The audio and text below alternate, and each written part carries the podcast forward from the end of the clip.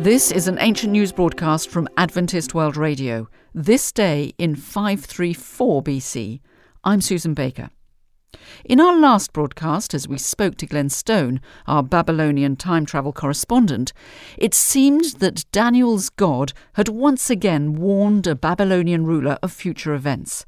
This story ended that very night with the Medo and Persian allied forces gaining access to Babylon via the riverbed into the city and taking control.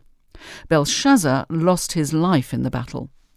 This was the year 539 BC and marked the start of what would be the Medo Persian superpower that would rule the known world until 330 BC. In our broadcast today, we take a closer look at the king that is new to the throne in the city, Darius the Mede. It appears that he has kept Daniel on as a palace adviser. Cyrus of Persia, who put Darius the Mede on the throne, seems to have a more respectful policy to refugees, foreigners, and exiles. In regard to the Hebrew exiles in Babylon since Nebuchadnezzar's reign, he issued a decree that those who wish to may return home and rebuild the temple, their place of worship, to Yahweh. One can only imagine how this pleased Daniel, who nevertheless seems to have remained in Babylon in the service of the palace.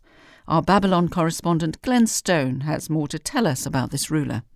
Susan, it's interesting that King Darius has taken to Daniel in much the same way as King Nebuchadnezzar. Regardless of the fact that they represented two entirely different kingdoms, both rulers expected what Daniel brought to the table. It seems Daniel has found a friend in Darius. Daniel's influence has certainly been far reaching over many decades of faithful service. Darius is fortunate to have this kind of continuity in his court.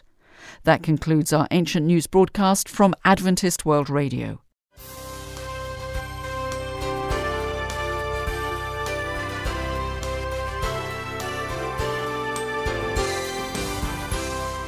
If you've been intrigued by the events outlined in this story, and would like to see how it has impacted the world today, visit adventist.org/ancient news for more information.